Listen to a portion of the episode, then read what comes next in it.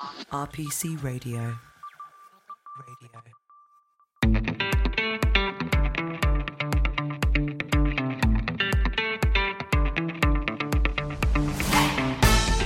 Hi, and welcome to the Work Couch podcast, your fortnightly deep dive into all things employment. Brought to you by the award winning employment team at law firm RPC, we discuss the whole spectrum of employment law, with the emphasis firmly on people.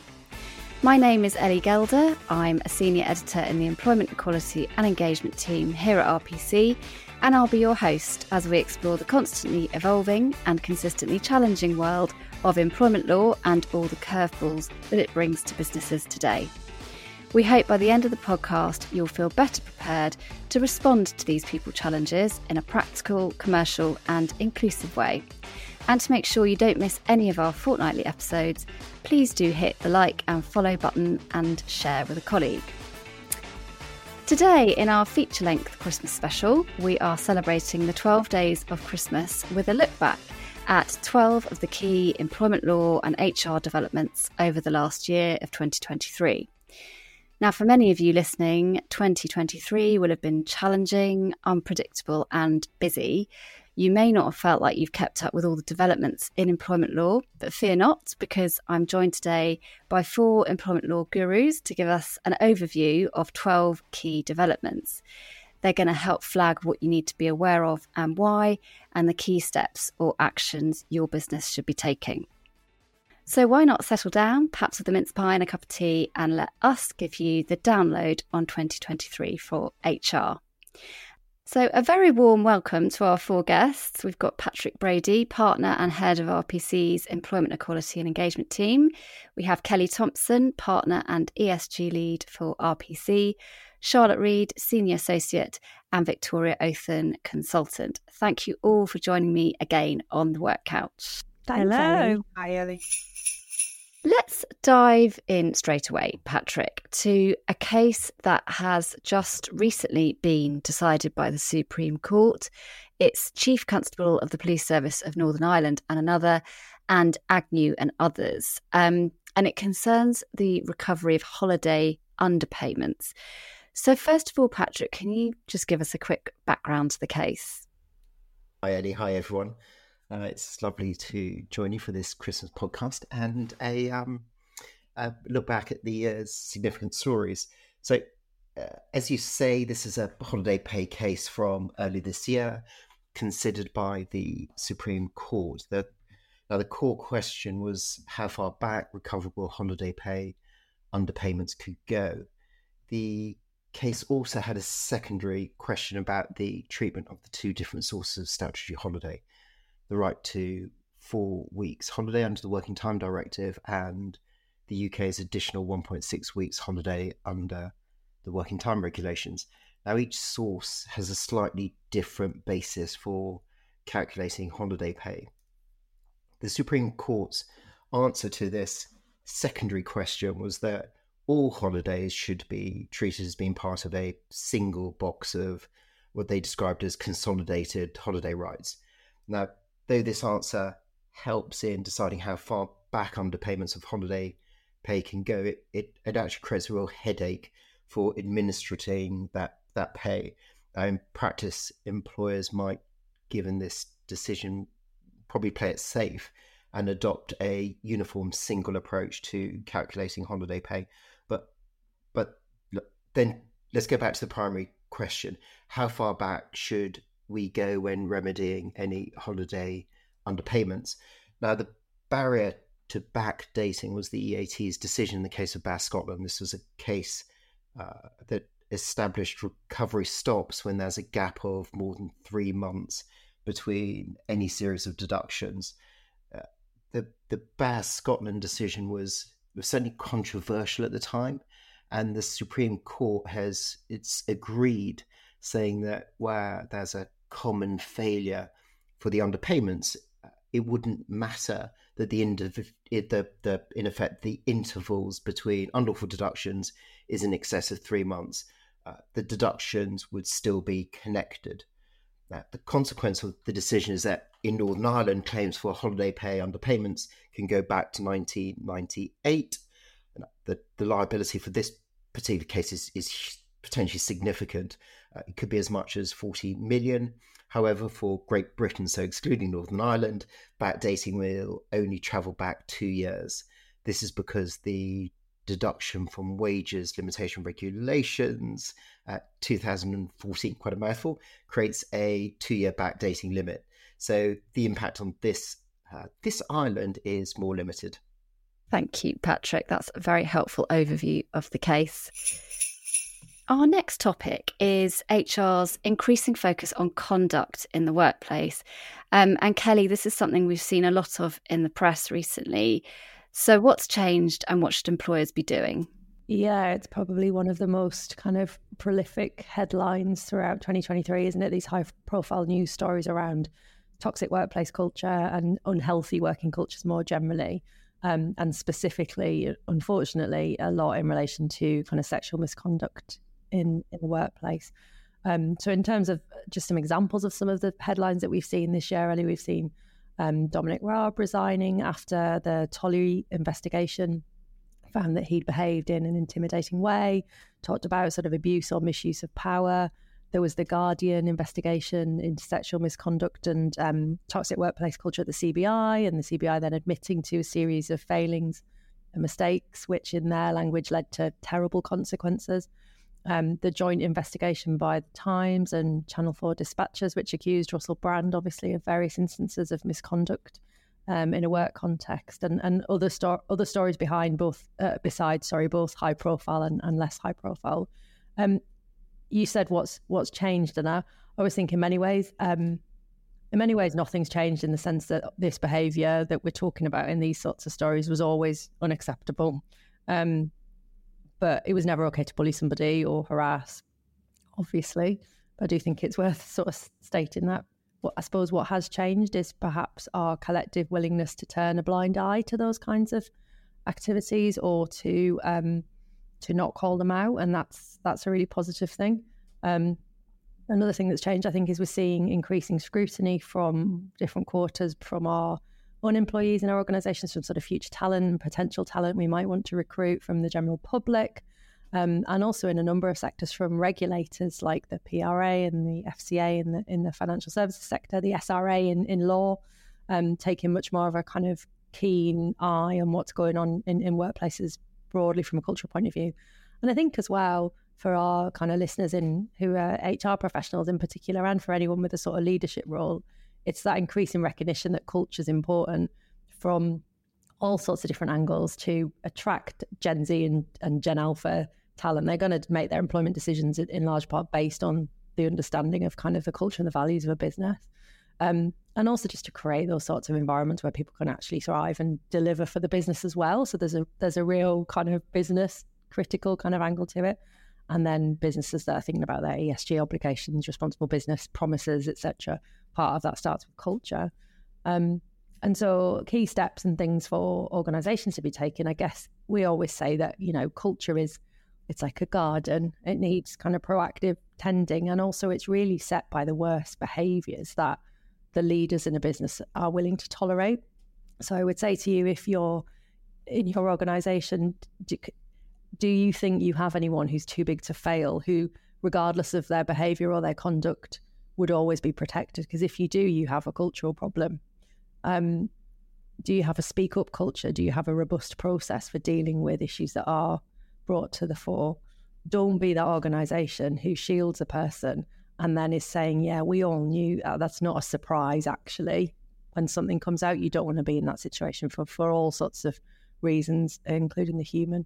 Um, and then just a kind of lawyery point to finish on, I guess, is that towards the end of next year, so 2024, the law will will kind of re- require employers to take reasonable steps to proactively prevent workplace harassment. So there are all sorts of different reasons why this is exactly the right time to be sort of taking a fresh look at your policies, but also your sort of behavioural expectations of your people. Absolutely. Charlotte, let's move on to another item that has generated a fair amount of controversy, and that's um, the potential repeal to the ban on employers using agency workers during strike action. Yes, this is an example of the government having a crack at what they clearly see as that pesky regulation seven of the what I'll call the conduct regulations, the full name being the Conduct of Employment Agencies and Employment Businesses Regulations 2003. Um, those have been in, force in various forms since the 1970s. And what Regulation 7 effectively does is prevents employment businesses supplying agency workers to cover the duties normally covered by a worker who's taking part in strike or other industrial action. Um, the government has already tried to repeal Regulation 7, but was defeated at High Court level in no uncertain terms recently.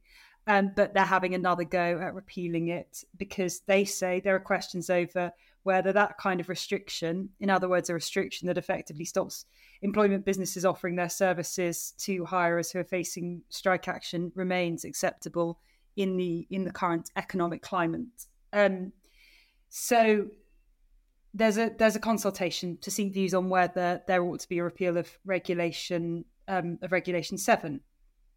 The government is saying it would give businesses the option to bring in agency staff during a strike if they choose to do so, which in turn helps them to handle the strike action and causes minimum disruption to, to services and continuity uh, whilst maintaining the, the, current status quo of allowing workers to participate in strike, strike action should they choose to do so.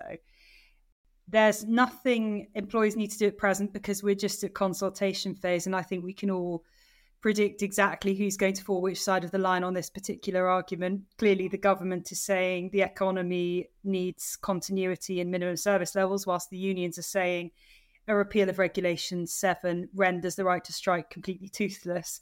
Um, and indeed, the NASUWT, which is the teachers' union, has has been vociferous in its objections towards the the the um, the proposal that Regulation Seven might be repealed. I think it's just a matter of watch this space and see where we get to. Okay. So, our fourth topic is flexible working requests. So, Victoria, tell us where the law now stands on flexible working. Okay, Ellie. So, the background to this was, listeners may remember, back in December 22, so a year ago, there was a drive by the government to increase the prevalence of flexible working, really, Mm-hmm. and to make the workplace more flexible. So it confirmed its intention to introduce reforms which would enable the right to request flexible working to become a day one right rather than it being limited to employees who have got a minimum period of employment under their belt. So since then, we now have a particular piece of legislation snappily entitled the Employment Relations Flexible Working Act. That received royal assent in July this year.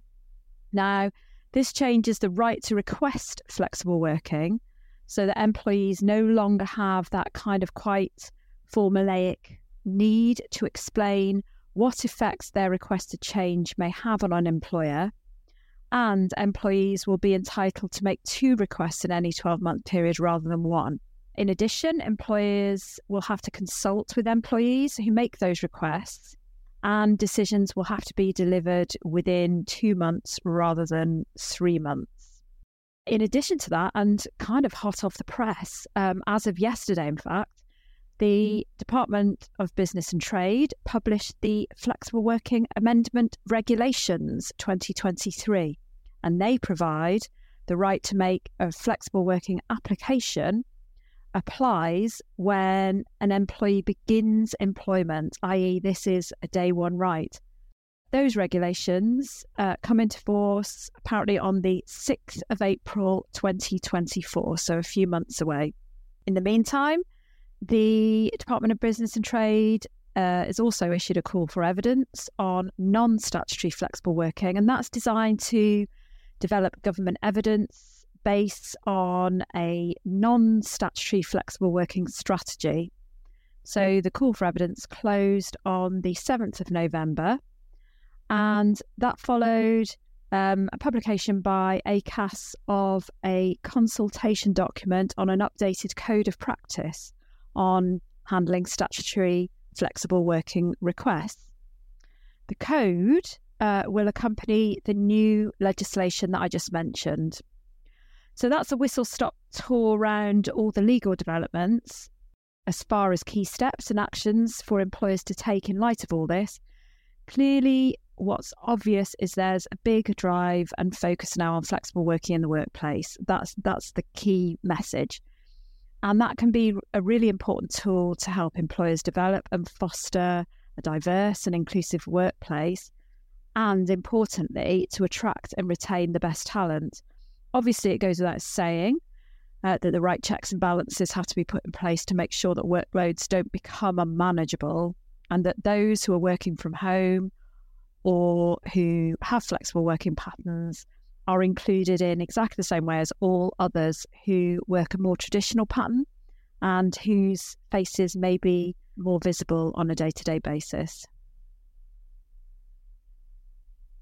Absolutely. And we actually um, explored that topic in, in much more detail in one of our previous episodes. Then we heard about your and Kelly's experiences of flexible working. So do tune into that one. Kelly, we've seen a lot this year about how employers should be dealing with gender critical beliefs, um, which is a, which is a difficult one. So, can you give us an overview of, of where the law stands on this? Yeah, that that's right, Ellie. We've had some really interesting um, cases on what, as you said, is a is a difficult, challenging topic for for lots of people in lots of different ways. Um, the case that I want to mention is an EAT case earlier this year called Higgs and, and Farmor's School. And what it didn't look at was whether a gender critical belief, so the belief that um, sex is immutable, for example, whether it didn't look at whether that could be a protected belief under the Equality Act. We know from other cases that it can. Um, the reason I say it didn't look at it is because the tribunal had sort of accepted that this person's um, beliefs were protected, and the case looked at a different aspect, which I'll come on to. Um, in this situation, you had a Christian employee who claimed discrimination and harassment on grounds of her beliefs, including that gender can't be fluid and that an individual can't change um, their biological sex or gender. So that, that was how the, the, her belief was kind of formulated. Um, and the tribunal, as I said, accepted that was protected, but they'd said, well, actually, her dismissal was about some um, posts she'd done on social media and, and the content of those posts as opposed to about her belief. Um, she appealed to the EAT, who remitted it back to the tribunal because what they found was that the tribunal hadn't properly engaged with the question as to what had led to her dismissal. Was it the manifestation of her beliefs per se, or was it because she'd manifested her protected beliefs in an objectionable way? And, and the need to apply a kind of balancing test to that question. Um, so, as I say, just pausing for a minute, we know that gender critical beliefs can potentially be protected under the Equality Act, and it depends on the circumstances. Um, but Higgs is looking really at that situation where a protected belief of any kind, in this instance, um, gender critical belief, um, potentially comes into conflict with the rights of other people, for example, trans employees here. And the law tries to strike this balance between freedom of expression and the ability to manifest one's beliefs um, in a in a in in a free society on the one hand, against the protection and rights and freedoms of other people on the other. Um, and essentially, put really simply, you know, as an employer, you can lawfully act against inappropriate actions that people take, but less so when actually what you're acting against is the protected beliefs that may be underlying those actions. And that is a really difficult line to draw in practice, um, especially in these sorts of cases where you've got very um, kind of emotive beliefs or identities that are really core to, people's fundamental kind of sense of self and, and, they're potentially butting up against each other. What we're talking about here is kind of human beings with deeply held beliefs and identities and, and that's what we're trying to sort of manage with that tightrope. So nothing's changed with this EAT case, Higgs, that I mentioned, but what they did do was give some helpful guidance as to how an employer might try to sort of strike that balance. So they drew on some earlier case law, but they kind of put it in the context of um, you're an employer and you're trying to consider how to respond to an employee that's manifested their belief, whether it's on LinkedIn or in an email or in any other kind of way, what are you doing when you're sort of balancing what that versus the rights of other people that might have been impinged and deciding your action? And they said the things that you need to have regard to are the content of that manifestation, that communication, its tone, its extent, like how widespread is it, the person who who made that communication, made that manifestation, what was their understanding of the likely audience, Um, what's the extent and the nature of the intrusion on the rights of other people and consequential, consequential? Um, impact on your ability to run your business? Um, did the worker make it clear that their beliefs were their own, or is there potential that it kind of links back to your organization and it could create a reputational risk for you?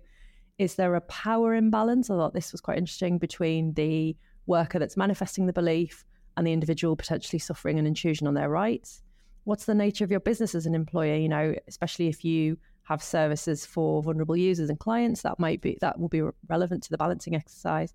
And then in in kind of very classic sort of discrimination law territory here, any limitation that you're seeking to pose on on that person's manifestation of their belief, whether it's a policy saying you can't, whether it's a sort of disciplinary action in response, is that limitation the least intrusive measure available? So the least intrusive way of stopping that person kind of manifesting. The reality is it's always very context specific, but I thought that was quite a useful kind of checklist for employers. Yeah, really helpful checklist. Thank you, Kelly.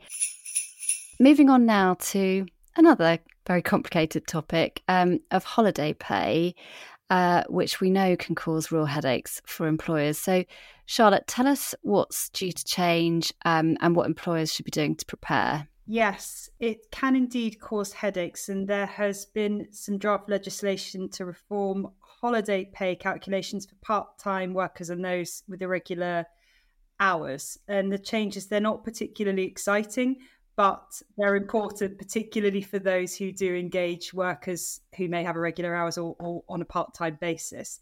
And the changes come into effect in January 2024. So everyone in that situation needs to be aware of them. The government has said the changes are intended to simplify calculations for holiday pay. And the new legislation will calculate holiday pay entitlement for those with part time and irregular hours as 12.07% of the hours worked in a pay period. The um, new calculation is supposed to increase transparency and prioritize fairness. So, in other words, making sure that everyone is paid fairly, um, sort of as according to the hours they've worked in a particular period.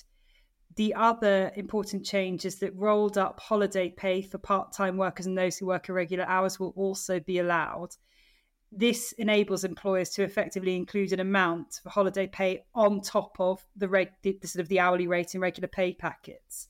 And this is quite interesting in the sense that it's a return to a pre- like a previous position many years ago, although unfortunately I'm still just about old enough to remember it, where rolled up holiday pay was permissible. Um, but it was made unlawful as a result of concerns that workers might not be incentivized to take leave because they would potentially earn more holiday pay by staying at work and working longer hours, etc. So in effect, it was it was ruled unlawful as a result of quite specific health and safety concerns. There are still going to be concerns about that, and in fact, 45% of those who took part in the in the consultation preceding the, the draft legislation said they didn't support rolled up holiday pay because of that that very concern. Um, in terms of take home points, practical points, familiarisation with the changes and liaising with payroll departments, etc., to ensure they're aware of what needs to be done. That's that's that's the real takeaway point. But also just remembering the changes only apply to those who work part time or irregular hours and, and agency workers. For everyone else, nothing changes. Thank you, Charlotte. Really helpful overview there. Our next topic relates to transfers of undertakings, so specifically the rules around uh, consultation with affected employees. So, Kelly, what's changed here? Can I just say I'm thrilled that we haven't missed TUPE out of this festive roundup because no no festive period is festive enough without TUPE. And I sound sarcastic, but I am not being correct mince pie, a little bit of transfer of undertaking. No Christmas tree would be complete. No.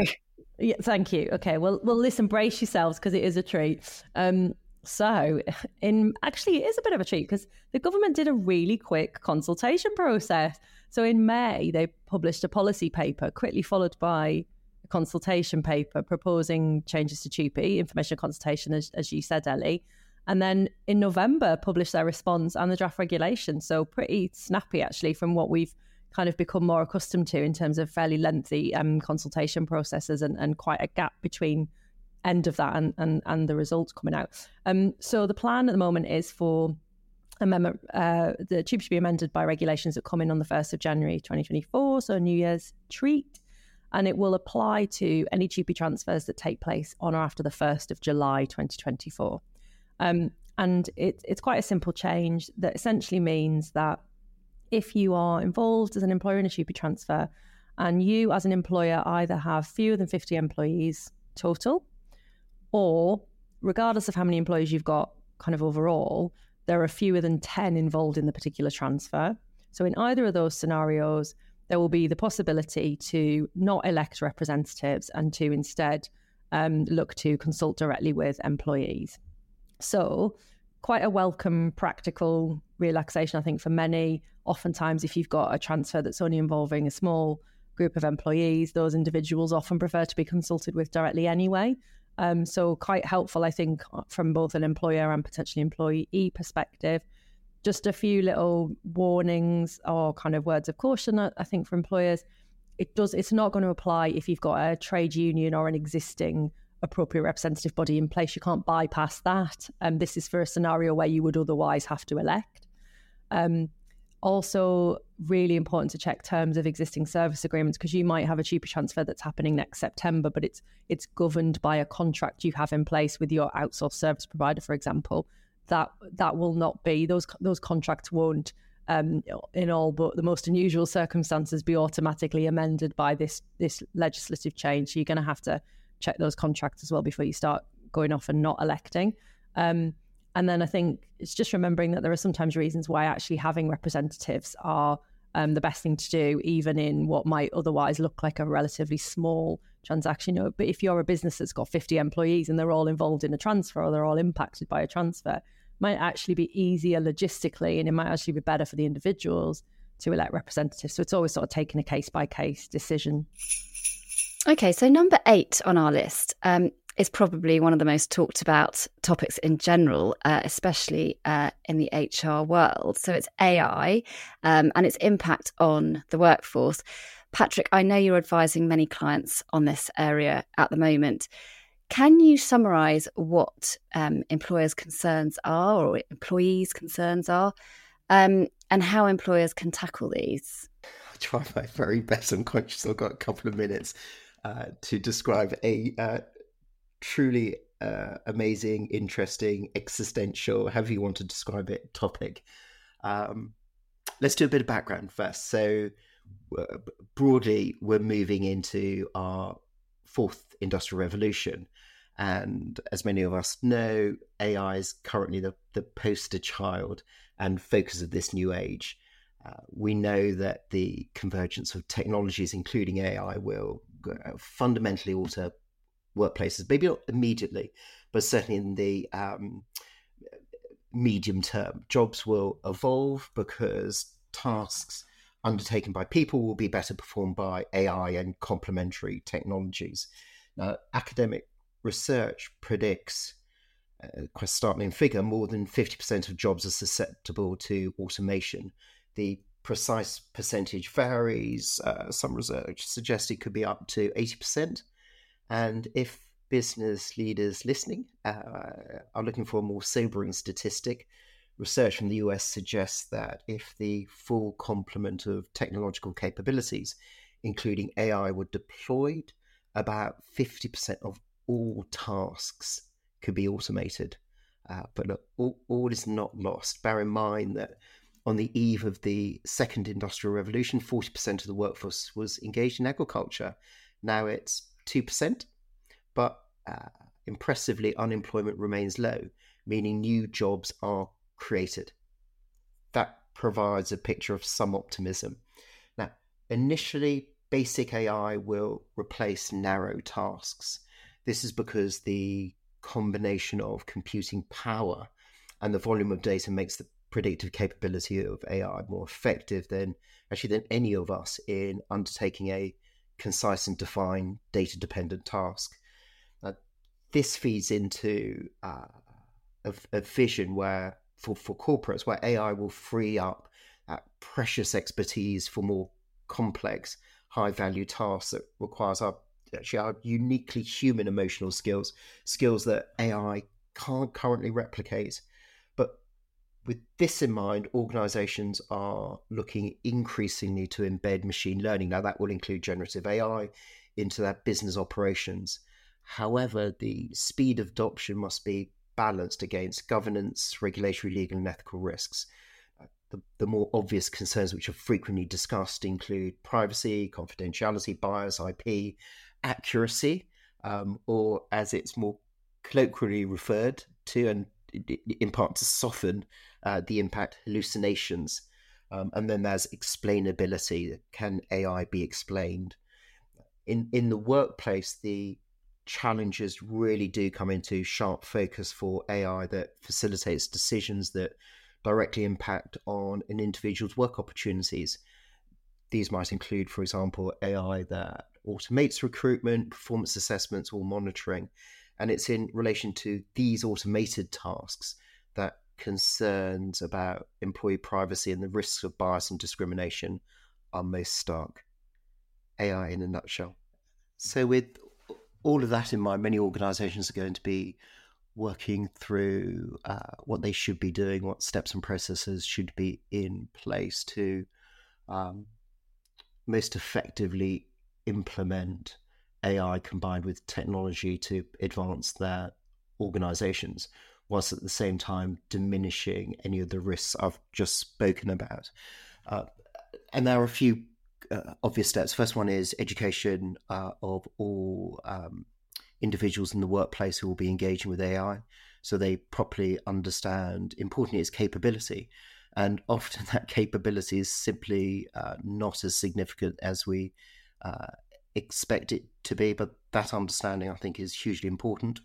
Um, the organisations are more, looking more closely at establishing governance boards, um, which will look uh, carefully at the impact in relation to the introduction of AI, particularly with a view to mitigating uh, risks around privacy, uh, bias, um, breaches of IP and confidentiality, equally uh, those which we talked about, and having more rigorous processes in relation to AI, which is regarded as high risk AI.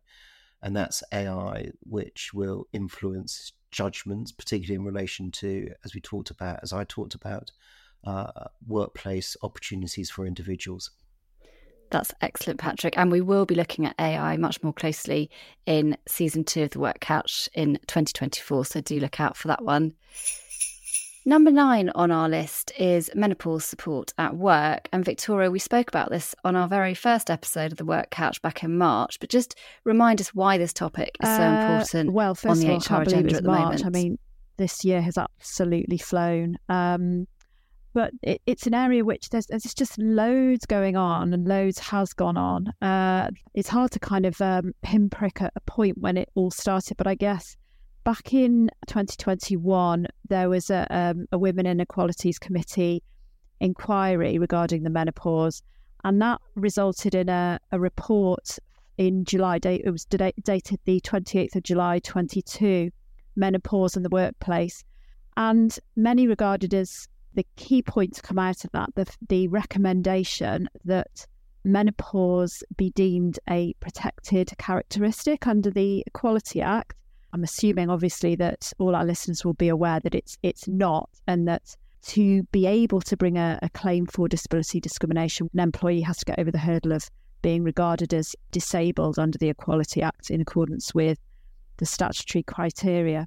So, following that recommendation, the government rejected it in, in January of this year. So, that was the situation where we were up to really at the time of our previous podcast episodes. Since then, um, various things have taken place. So, first of all, in March, the government appointed a so called menopause employment champion. And that champion has introduced a four point plan, which is initially designed or intended to focus on various sectors, including hospitality, retail, care, manufacturing. The four point plan includes a portal for employers within a particular sector to share best practice, an allyship program for women, and then menopause friendly employers to act as advocates within a sector, and also a sector based communications plan. So that was back in March. Fairly recently, in October, actually on the 18th of October, the government published a policy paper which included new guidance for employers. And, and on the same day, an all party parliamentary group um, published a manifesto for menopause, which called on all political parties to commit to various reforms ahead of the next general election. The employment aspects of those reforms included, for example, requiring employers with over 250 employees to introduce action plans, uh, providing specific guidance to small and medium enterprises, and introducing tax incentives. Curiously, this I think this is an interesting one. Introducing tax incentives to in- encourage employers to integrate menopause into occupational health. Alongside that has been some case law. So in October, a case of uh, Rooney and Leicester City Council, a tribunal began hearing the case of uh, Rooney and Leicester City Council and this is the first case where someone's menopausal symptoms have been deemed by an appeal court to potentially, and I, I emphasize that word, potentially amount to disability for the purposes of the Equality Act. So, preceding this, the EAT, or that's the Employment Appeal Tribunal, set a legal precedent back in February 22 when it concluded that menopausal symptoms could uh, uh, meet the legal definition of disability and it remitted that specific question, the question of whether or not Miss Rooney was disabled, as far as those symptoms were concerned, back to the Leicester Employment Tribunal. It considered that that particular question needed a fresh and, and careful analysis based on the facts of that particular case. So the tribunal reheard the case on the 2nd of October 2023. So far, uh, there has been no decision that we are aware of, but it is awaited at the moment. So the, the key points for employers to take away from, from all those developments, I think again, the same as flexible working, the direction of travel is really clear. Menopause has stopped being a taboo subject. It needs to be talked about. It is being talked about. It's become part of common parlance now, I think, in the workplace, particularly in bigger, larger organizations who may have many numbers of female employees who have reached the really the pinnacle of their career or their careers at a time when they may be affected by the menopause. So it's really important to include menopause awareness as part of a wider diversity, equity, inclusion strategy. So this could include consulting, for example, with employee resource groups or committees. If employers don't engage with these issues, again, similar to flexible working, there's a real business risk of, of losing a valuable pool of talent from particular organisations and also the issue of, of brand perception as it becomes more discussed and as wider awareness of this particular issue becomes ingrained in society and in, in workplace culture. Charlotte, can we talk next about uh, the rules on dismissal and re engagement, or as some people refer to it as the fire and rehire rules? Where does the law stand on this now? Yes, we have incoming, when parliamentary time allows, the Code of Practice on Dismissal and Re Engagement, which we'll just call the Code slightly ominously. It was first published on 24th of January 2023 um, the government had asked ACAS to look at practices around changing contractual terms and conditions, and that was partly against the backdrop of P&O allegedly failing to consult with employees and dismissing about 800 of them in 2022. So um, that consultation ended in, in April 2023, and, and the finalised code is, as I said, intended to be brought into force soon. The code sets out expectations on employers in situations where um, an employer decides that it wants to make changes to its employment terms and conditions, and it this is the language it envisages that if the employees do not agree to those changes, the employer may dismiss them and either offer them re engagement on the new terms or hire other employees to perform the relevant roles on those terms. so the guidance is it, it, sets out expectations, but is also intended to provide kind of practical guidance to employers in terms of what they need to do. There's crucially no ban on firing and rehiring. That remains lawful practice. Rather, the code is supposed to encourage the employer to take steps to explore alternatives to dismissal, use dismissal and re engagement as a last resort, provide information um, so as to allow the employer to engage meaningfully in consultation with employees and trade unions and, and other employee representatives in good faith, and to encourage the employer to avoid using threats of dismissal to pressurize employees into agreeing the new terms. In terms of what the code says and the potential consequences of not following the code, the key points are, are broadly as follows. The code applies irrespective of business aims of the employer and irrespective of its reasons for seeking the changes to those terms and conditions.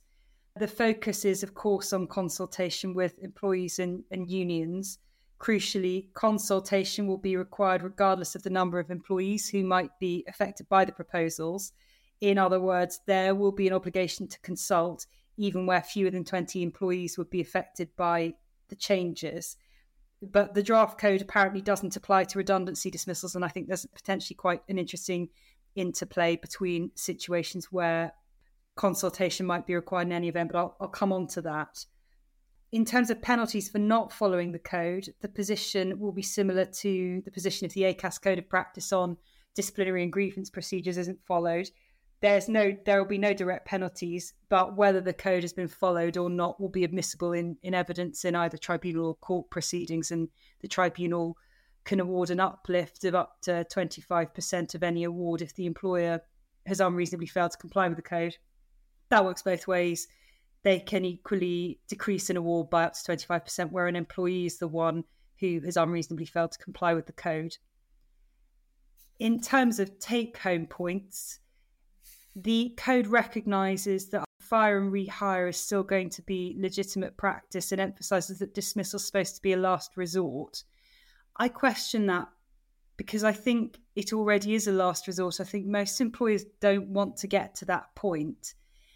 Equally, I feel that a lot of what's set out in the code is already regarded as, as best practice, particularly in situations where you may have to fire and rehire quite often I think our view is that actually potentially um, considerations under TULRCA apply if you're proposing to dismiss 20 or more employees, even if it's in the context of a rehire as opposed to a redundancy. So I think there's potential for quite a lot of confusion where there's interplay or where there's another redundancy consultation process potentially in the background or in the offing.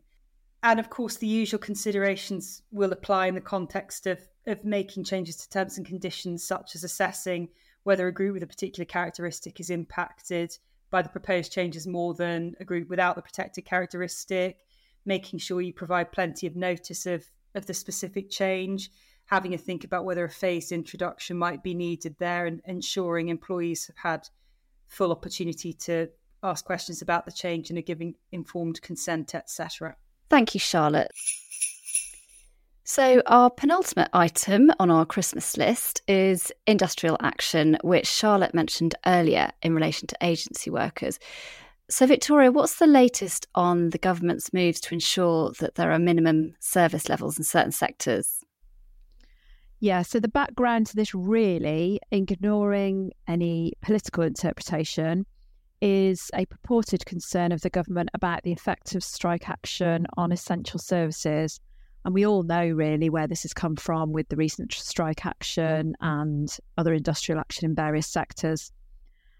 So, what has changed is again a very snappy title um, a piece of legislation called the Strike Minimum Service Levels Act 2023. That received royal assent on the 20th of July this year. And it amended TULRCA, which is the piece of legislation that we're all familiar with and that Charlotte was just talking about then, to allow minimum service levels to be applied in the fields of health, transport, education, fire and rescue, etc. I won't list all of the particular sectors, but the way the whole thing is going to work is as follows. So, mm-hmm. where a union calls a strike in a service to which the minimum service regs apply, the employer may, first having consulted with the union, give the union something called a work notice. And that's going to identify the workers that are required to work and the work they're going to be required to do to ensure that this minimum service level is met during any strike. So it's quite a significant change with potentially serious effect. What could happen if a trade union does not do this? So if it doesn't act appropriately on receipt of a work notice issued by an employer, is that a union could face legal action um, if it fails to take reasonable steps, quote unquote, to ensure compliance by any union member identified in that work notice.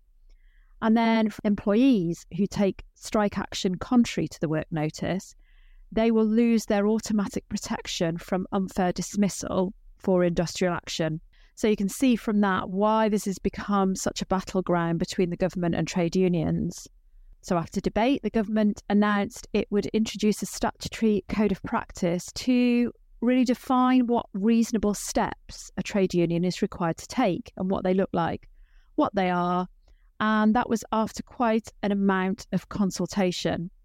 So, the code of practice itself was just recently published on 6th of December and it came into force on 8th of December, really very recently. And we'll include a, a, link to the code on the podcast page. The code applies to specific sectors, including health, education, and transport services, which is uh, quite timely given the further recent industrial strike action. In addition to that, on 16th of November, the Department of Business and Trade issued guidance on the issuing of work notices, the work notices that I mentioned before, so, this is going to be quite a new and significant development for employers who are in those sectors and who have unionised workforces. It may not affect many employers at all if they don't work in those sectors. It's worth noting, though, that Labour has repeatedly said it will repeal the Act if it gets into power, and Scottish ministers have announced that it will refuse to cooperate with the new regulations. Finally, and this is our most recent development actually, the Supreme Court handed down its decision in the case of Independent Workers Union of Great Britain and Central Arbitration Committee and Deliveroo. So, Patrick, can you give us a rundown of this case, uh, what it means for employers? Of course, Ellie. It's a case about employment status and collective rights. The case goes back seven years when a group of Deliveroo riders from Kilburn in North London, yes, that's a hotbed of independent thought and revolution, which is fighting back against the uh, Shoreditch hipsters, my world. Um, when they first looked to gain recognition for collective bargaining, under our domestic legislation, an independent trade union can only secure trade union recognition in relation to the term is workers. And as we know, to be a worker, the person, or in this case, the rider, had to be engaged under either an employment contract or alternatively a contract to perform work personally or provide personal services. So that's the starting point. The riders had to be workers under our laws. And through, interestingly, through all stages of the litigation, the courts were clear that the riders, because of a genuine unfettered right of substitution, couldn't be workers. Now, ordinarily, this should have been the end of the claim.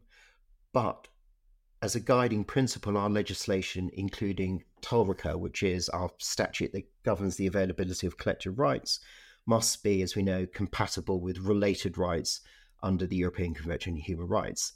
This then takes us to Article 11 of the Convention, which enshrines a right of freedom of association, including to join a trade union. Now, these freedoms are protected where there's a employment relationship. Uh, now, that's as this term is understood by European law. Broadly, uh, that term reflects our worker principles, albeit its true meaning is is described by a particular international labour organisation recommendation. There's a level of detail which I won't go into, but uh, not least because it's it's Christmas. So I'll look. I'll I'll skip the technical stuff and go straight to the answer in a nutshell, the Supreme Court said that where there's a genuine right of substitution, so that's where practice reflects what's on paper, the riders won't be in an employment relationship, as said, that's akin to our worker status.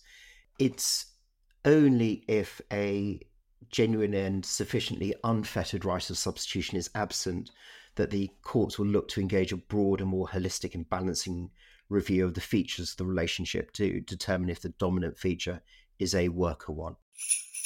Well, thank you all so much to my wonderful guests for that whistle stop tour of 2023's employment law developments, our Christmas gift to you all.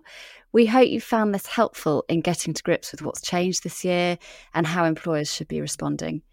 In the meantime, we wish you all a very happy festive period and we look forward to you joining us again for season two of The Work Couch, which will kick off on the 17th of January. We have a brilliant lineup of guests, so please do hit the follow button to make sure you don't miss an episode. RPC Radio. Radio.